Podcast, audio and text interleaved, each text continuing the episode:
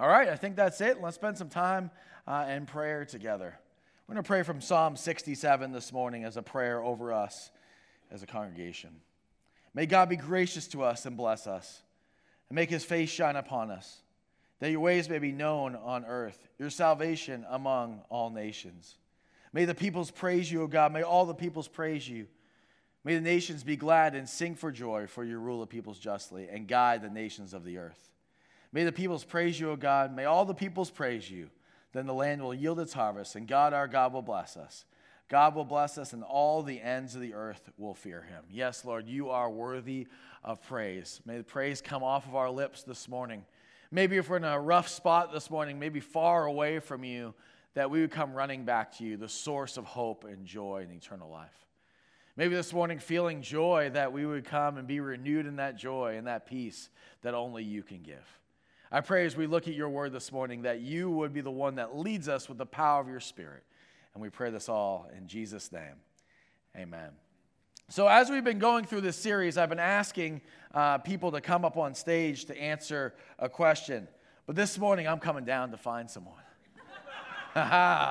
Who, who's going to make eye contact with me? I have, actually have a prize for you, too. So, does anybody want it? Oh, oh, yeah. Now, now there's a prize. Okay, Krista, I saw you put your hand up first. Okay, so, Krista, what? Uh, sure, you want to stand up? You can. Hey, it's Krista. Everyone say hi to Krista.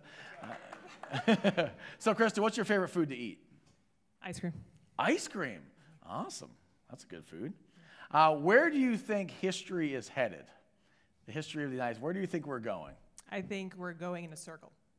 Okay. I think we all think it's getting worse. Like Brian and I have this conversation, like the world's getting worse. Mm-hmm. And then you read the Bible and you're like, no, it's the same. Like it's just this ugly circle that just keeps going. So. Awesome, awesome. Thank you. Great job. You did an awesome job. And I have a prize for you.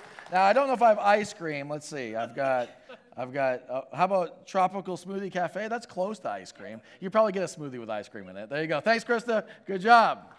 All right. See, that wasn't that hard.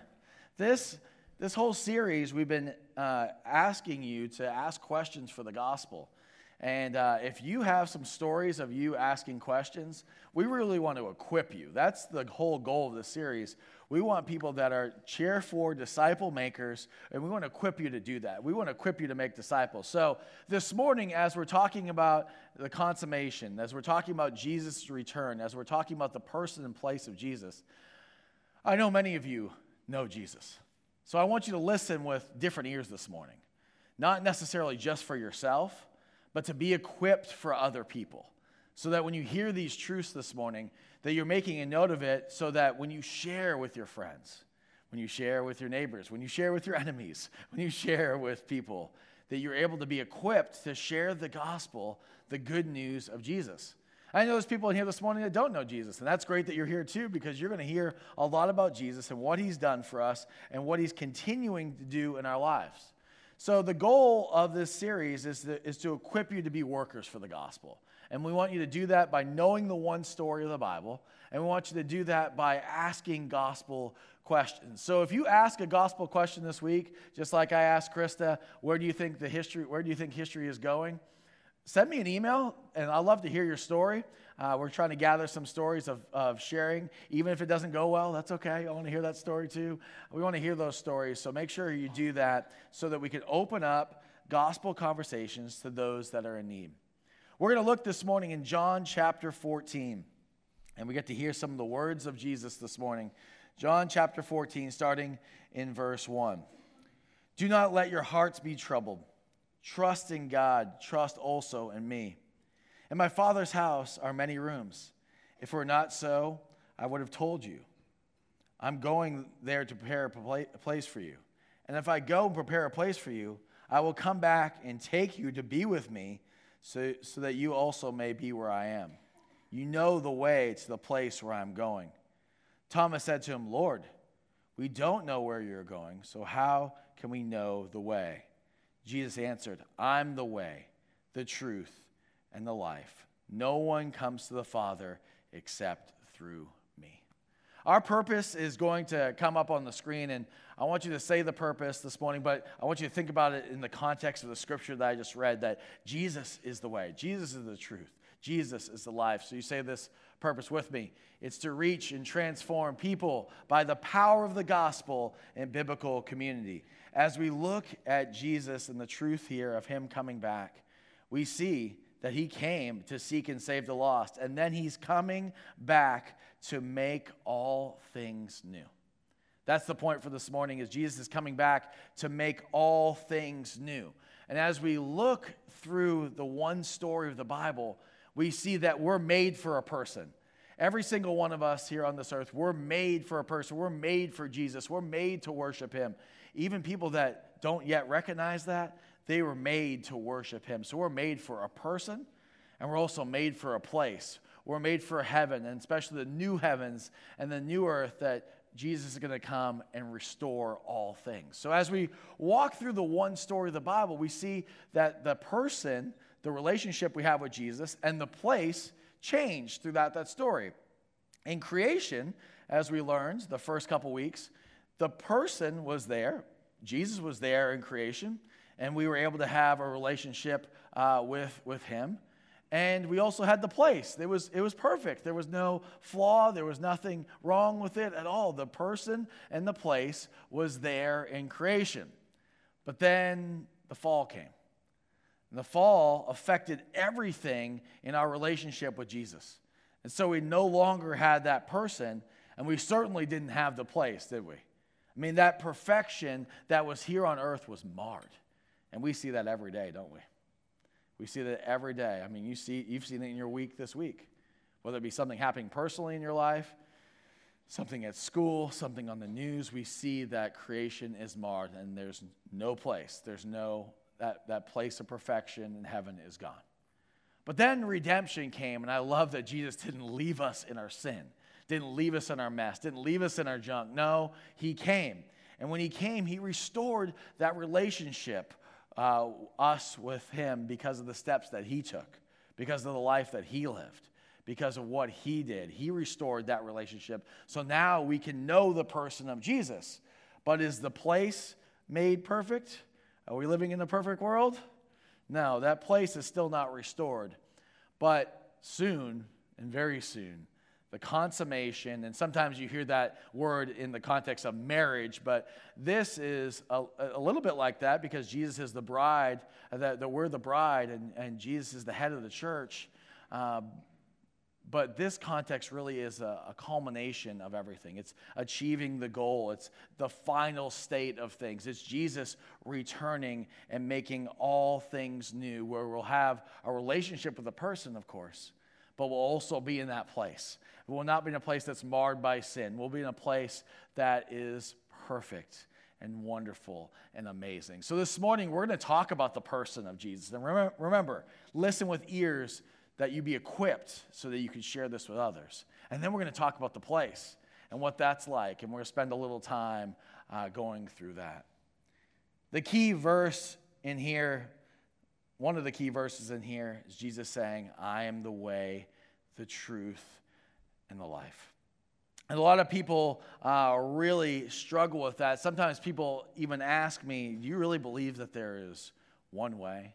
Do you really believe that there's one way? And I, I think sometimes that's, that's a, a smokescreen question. So when people ask me that, I ask them, Well, my answer, if you listen to my answer, is actually going to make a difference in your life is actually going to make a difference in your view? Would you actually consider the answer? Because if not, then let's just not waste each other's time and even, even uh, talk about it.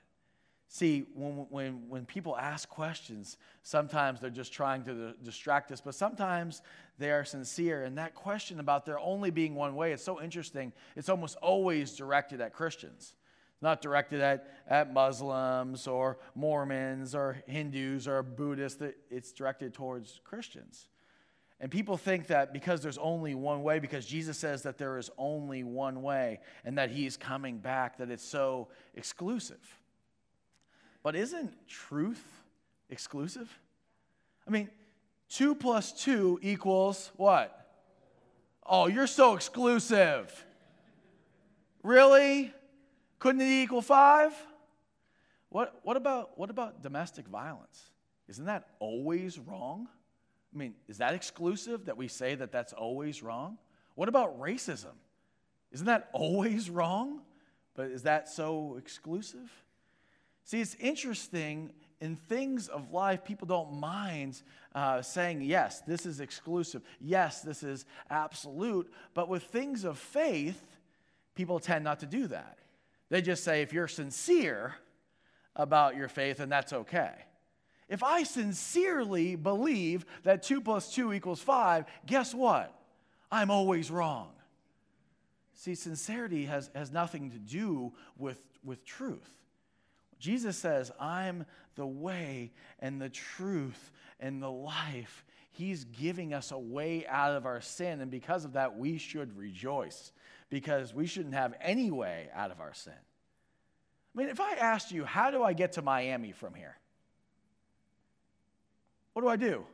What do I do? How do I get to Miami from here? What's that? What happens if I head north? What if I go north on 95? What I'm like, no, no, no, no, I don't believe your absolute truth. I don't, no, I'm going to head north on 95. Does it matter how fast I go north on 95? I'm never getting to Miami going north on 95. It's not going to happen. There's one way south to Miami. And that's the same thing with, with how we get to heaven. There is one way, and I'm so thankful that there is one way. I'm so thankful that Jesus proclaims this, and he actually doubles down on this. He says, I'm the way, the truth, and the life. No one comes to the Father except through me. He makes it very clear.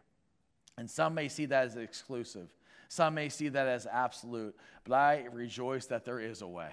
I rejoice that there is a truth. I rejoice that there is a life because each and every single one of us are in our sin. And as we learned a few weeks ago, when Adam and Eve was in that Garden of Eden, and it didn't last very long, they punched God in the face. They spit at him and said, No, we're not going to do it your way. We're going to do it our way. But every single one of us does, that, don't we? I mean, I, I do it all the time. All the time with decisions that I have to make I'll get caught up in my way. I'll get caught up in sin, and I'll say, you know what, God, I got this. I'm going to do it. I'm going to do it my way. But when we do that, we don't recognize the power and the strength of what He has done for us. See, there's a big difference when we're talking about who Jesus is and Him returning. There's a big difference between religion and our belief in Christ, in, in Christianity, in the gospel. Do you guys know how to spell religion? You guys spell religion for me? It's really simple. You guys ready for this? You guys are all scared. You're like, am I actually supposed to spell it or is he tricking me? Religion is spelled this way D O, do. That's how religion is spelled. Religion is spelled go and spin that Tibetan prayer wheel all day long because if you do that, maybe God will accept you.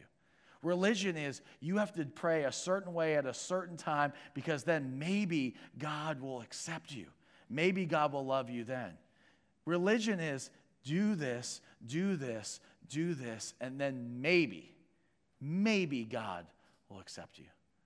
But the gospel is, is spelled so much differently. Now you guys know, right? What's the gospel spelled? D O N E. That's the gospel. D O N E. Jesus has done all the requirements. So, yes, we're saved by works, but it's not our works, it's Jesus' works.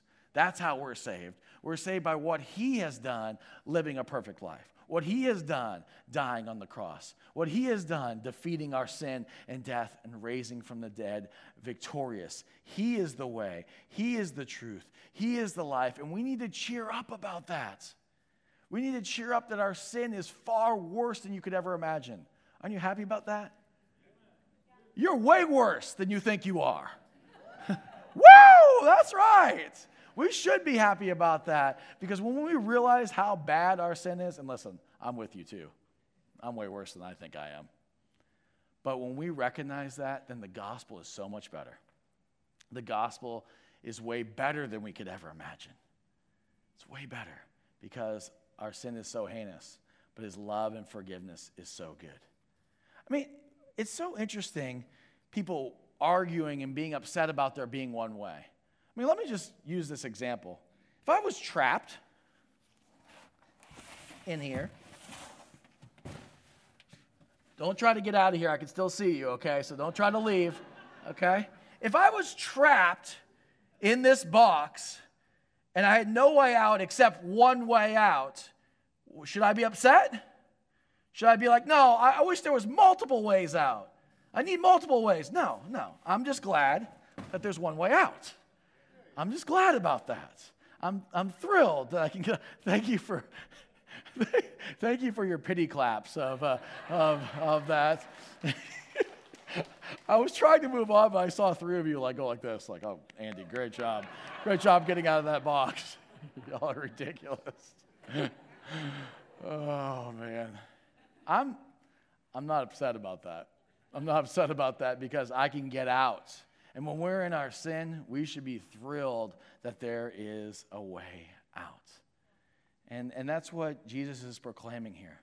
He's proclaiming that we're lost, we were trapped in our sin. In, in Luke chapter 19, verse 10, it says that he's a seeking and saving Savior, right? He came to seek and to save what was lost. He came the first time to seek and to save us, and he's going to come again the consummation of all things, the consummation of the kingdom, and he's going to make all things new. And what should, what should our reaction be? Well, in 2 Corinthians 9 15, it's, it's pretty simple what our reaction should be. We should be thrilled. We should be thrilled. Thanks be to God for his indescribable gift. See, when life beats us down and distracts us, and there's so many worries and anxiousness. Man, I, I get caught up in this all the time. I forget about how great the gift that God gave me. I, I could be trapped, I could be stuck for all eternity. I could be in my sin away from God forever. But because of what Jesus is, D O N E, then I get to live forever with Him in eternity. What an amazing truth that is. What an amazing hope that is. If you've never put your faith and trust in Christ, won't you do that this morning? Don't be trapped. Don't worry that, oh, it's only one way, it's so exclusive. Listen, you're trapped in your sin. You're, you're, you're going to die in your sin. You're going to go to hell. You're going to spend all eternity away from God. And I deeply care about you, and the people in this room deeply care about you. We want you to accept Christ as your Lord and Savior because when you do that, His righteousness becomes yours and the sin, all the ways that you messed up, that goes on him. Put your faith and trust in Christ. See, other religious leaders say, Follow me and I'll show you how to find truth. And Jesus says, I am the truth. And other religions say, Follow me and I'll show you the way to salvation. And Jesus says, I'm the way. I'm the way for eternal life. Other religious leaders say, Follow me and I'll, I'll show you how to be enlightened. And Jesus says, I'm the light of the world. Jesus has, has, has done it all. Jesus has done it all. He's rescued us from our sin, He's given us the pathway out. I remember many years ago sitting on a mountaintop in India with a bunch of guys. We thought we could handle it because we were full of testosterone and we probably didn't listen to our wives. And we're up there on this mountaintop, and I thought, this is it. I'm going to die here because we all have altitude sickness. We're all extremely hurting. We're all, our bodies are aching. Our heads feel like they're going to explode. And the guide that was with us said, You need to come down. You need to come down off the mountain.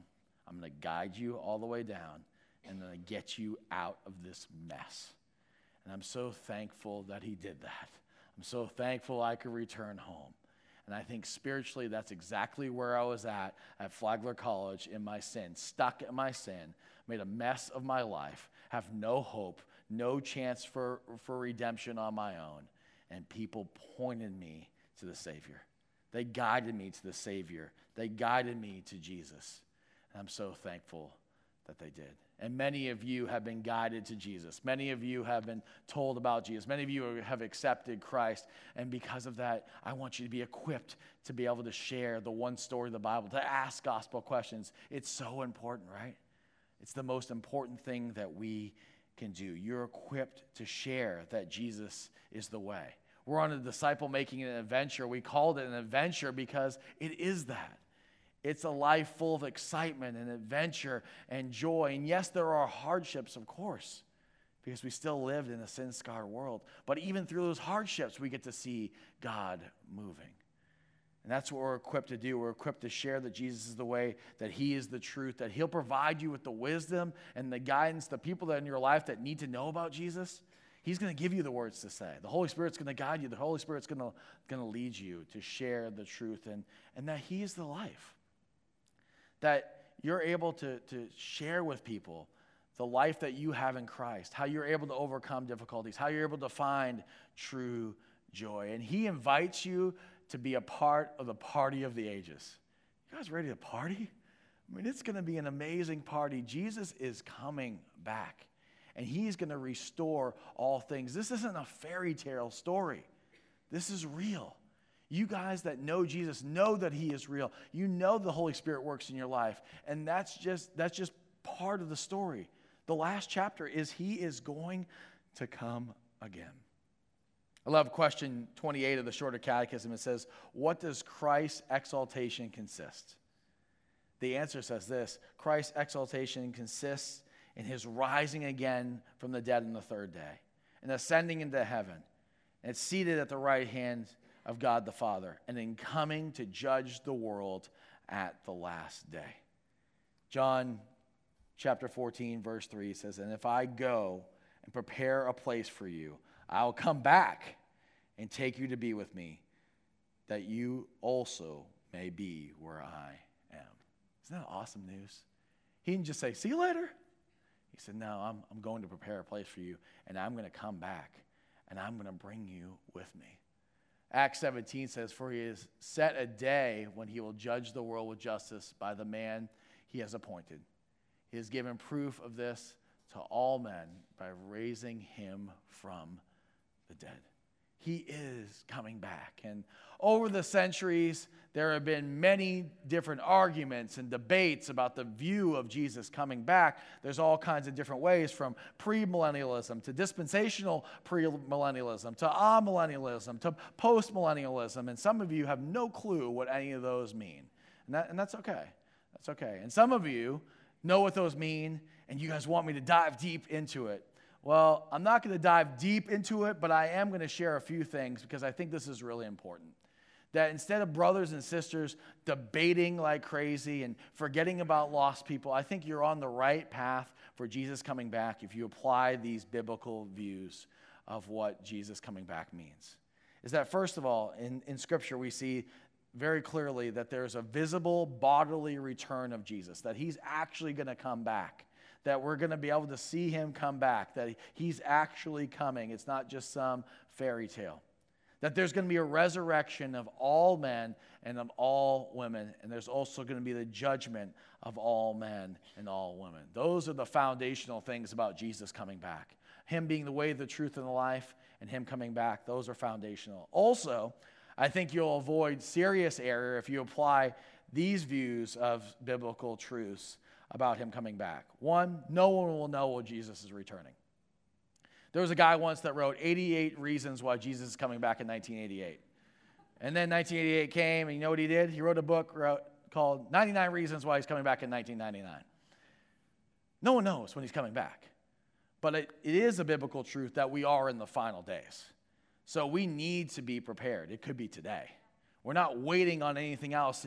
Jesus could come back today, and he waits uh, patiently. We wait patiently for him coming, and he, he hasn't, he's delayed his coming because there's people that need to come and know him, but it could be any time.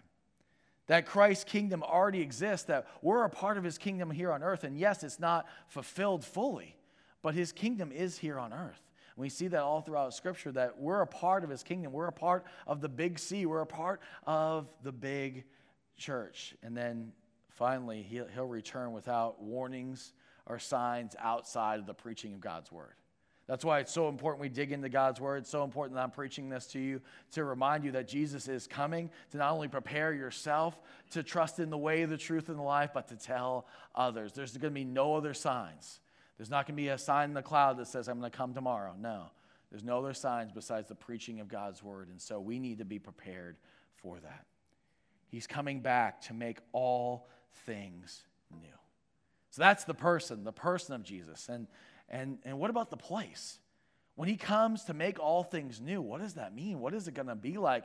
And we need to meditate on this a little bit more. I mean, many people that I talk to, Christians included, have no clue what the new heavens and the new earth is going to be like. They have no clue about where they're going. I mean, isn't that weird? Can you imagine going on a space mission with NASA and you're going to Mars and you're about to blast off and you look over to the person next to you and you say, Do you know anything about Mars? And he says, Nah, I don't know anything. I guess we'll see what happens when we get there. It's going to be a big surprise. I think that's the way we are as Christians sometimes. We, maybe because we don't like thinking about death, maybe because we love this life too much. I don't know. But we need to think about where we're going because we're going to spend all eternity there. And it ain't going to be on a cloud playing a harp, okay? It's going to be a whole lot better than that. One of my favorite quotes from, uh, from John Eldredge, he was the guy that wrote Wild at Heart, one of my favorite books. And I love this, what he wrote in his book, The Journey to Desire. He said, Nearly every Christian I've spoken with has some idea that eternity is an unending church service. you excited about that? Yeah, right. Don't even try. You cannot bribe me with your claps. I know you're not excited about that. We've settled on an image of a never ending sing along in the sky one great hymn after another, forever and ever, amen. And our heart sinks. Forever and ever, that's it. That's the good news. And then we sigh and we feel guilty that we're not more spiritual. We lose heart and we turn once more to get everything we can out of the present life. You see how important this is? If we don't have a good view about where we're going to spend all eternity, we tend to be so focused on this life because I don't want to spend eternity at a church service. I don't care how good it is. I don't want to do that. Well, thankfully, and I better get an amen on this, that ain't what it's like. Pitiful. Revelation 21.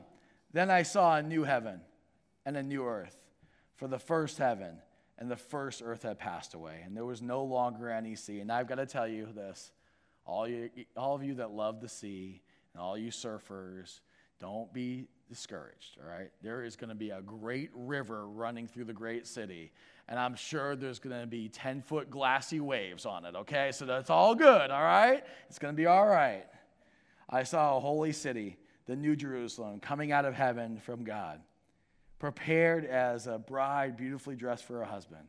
And I heard a loud voice from the throne saying, Now the dwelling of God is with men, and he will live with them, and they will be his people. And God himself will be with them and be their God. And he'll wipe every tear from their eyes. And there'll be no more death, or mourning, or crying, or pain, for the old order of things has passed away. He who is seated on the throne says, I'm making everything new. And he said, Write this down, for these words are trustworthy and true. All through Scripture, we see this. In Isaiah and in 2 Peter, I'm making a new heavens and a new earth. And we're going to talk even in further length about this next week as we go through Revelation 22. But I got to give you at least a little something this morning as we talk about the place. I mean, think about what this is saying. Think about what these words are saying. Anybody here have aches and pains? Anybody? Anybody? Yeah. Anybody have struggles? Anybody have fears? Anybody have anxieties? Anybody have people in their lives that are struggling with illness? Yeah. Anybody been affected by someone with cancer or someone with an infection or someone with a disease? It goes on and on, right? Some of you are, are struggling in your relationships. Some of you are struggling at school. So the struggles are endless. But there will be no more pain. There will be no more suffering. There'll be no more tears. There'll be no more disease. We can't even fathom what that's like because it's so good. It's so amazing. 1 Corinthians 2 9 says, No eye has seen, no ear has heard, no mind has conceived what God has prepared for those who love him. I mean, we can hardly conceive it, but I'm so grateful that God gives us a little bit of a glimpse about what that's going to be like. And it's not just this unending church service. It's so much better than that. But even what he's describing here, our minds can't even conceive it because can you imagine living on earth without any sin anywhere? We can't even imagine what that's like because sin affects us so greatly. But Jesus is coming back to make all things new. And as we look through Scripture and we just see a, a, quick overview, a quick study of what we see in Scripture about the new heavens and the new earth, first we see that there's a river of life. We see that there's other natural wonders. You ever stopped and looked at a sunset here on earth? I mean, that's a that's in a sin scarred world. Can you imagine what the sunsets are going to be like? Can you imagine what creation is going to be like? Can you imagine what things are going to look like in the new heavens and the new earth? I love that you'll have emotions. God created us with emotion. And in Scripture, we see uh, talking about the martyrs that have died and have gone to heaven, that they cried out. And you can't cry out without, without emotions. I love that we'll all look unique. Uh, we'll be us without any of our flaws. That's pretty cool, right? That's pretty amazing. I don't, I don't know exactly what we're all going to look like, but it, Scripture says that we'll all look unique. One of my favorite things there's going to be great feasts. Oh man, la- last night, just on a whim, we just happened to, to be uh, going downtown on the trolley train. We like doing that, and it's free for the month of September. We go down there, and all of a sudden, we just run into all these people that we're friends with. And it was great. They just grouped us into their group, and we go to Mojo's Barbecue. And I get the, the Kansas City burnt ends. Oh, woo! Yeah, that's some good stuff. And I'm serious, as I'm eating it, I'm thinking about this message and thinking, this tastes amazing. This tastes so good. I can't even fathom what the feasts in heaven are going to taste like. It, the food must be indescribable, but we're going to get to enjoy those feasts. We're going to learn things in the new heavens and the new earth. That he's revealing new truths to us. So we're going to continue to grow. I'm not sure how that even works with, with a perfect in a perfect place, but we're going to be able to grow and learn and, and get to know God better, that there's going to be work there. And I think that sometimes when we think of work here on earth, sometimes we get discouraged, sometimes we get bummed because we have all kinds of difficult things in work. How many of you have a lousy boss? Can I get, no, I'm just kidding. I'm not going to raise your hand. But those are the things that we, we struggle with. The copier breaks, the, the, the people that we work with are a pain. But in heaven, we're going to get to work for God and His glory, and it's going to be awesome that there's going to be communication in the single language. Last week, when Pastor John Gary came up here and prayed in Creole, I don't know exactly what he was saying, but I could just feel the Spirit in him and him leading us in that prayer. How cool is it that all the people that we partner with for church planting all around the world, all the people that are believers for all time, we're all going to get to communicate. We're all going to communicate in a single language. I'm, I'm thrilled to think about that. And that he's making all things new. Jesus is coming back to make all things new. Make all things new. So that means that there's going to be new art, and there's going to be new music, and there's going to be new sports, and there's going to be new relationships. He's making all those things new. It's going to be awesome. It's going to be amazing.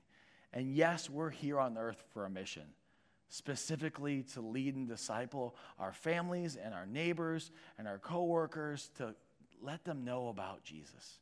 And that's why I'm challenging you this week to, to ask people, where do you think history is headed? So I want you to do that right now. Just turn around to someone. Turn around to someone. I want you to ask them. Go ahead. Go ahead, ask them right now. Where do you think history is headed? Go ahead. Go ahead, and do it. Go ahead. Go ahead, do it. If you don't know someone, that's all right. That's all right. Get to know someone. You're in a church. You're in a church.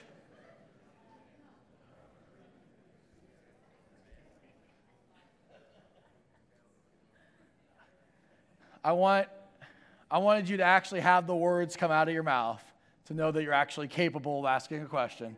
You can do it. You can ask those questions. And when you do that, they're probably going to ask you back. And when they ask you back, you have an answer. Where's history headed? Jesus is coming back. Why? To make all things new. Let's pray together. Lord, I thank you for rescuing us. Thank you that you didn't leave us in our sin. Thank you that you care for us deeply. Thank you that you're going to come again to make all things new. And I know sometimes in my brain, it, I, I can't even fathom what that's going to be like. It seems uh, indescribable, and it really is. And so I pray when we think about those truths, we think about all the ways you've moved in our lives, we think about how faithful that you've been, that we'd have thankful hearts and we have hearts of boldness to be able to share the gospel with others, and that we be able to come to you prepared, prepared for you coming again. We pray this all in Jesus' name. Amen.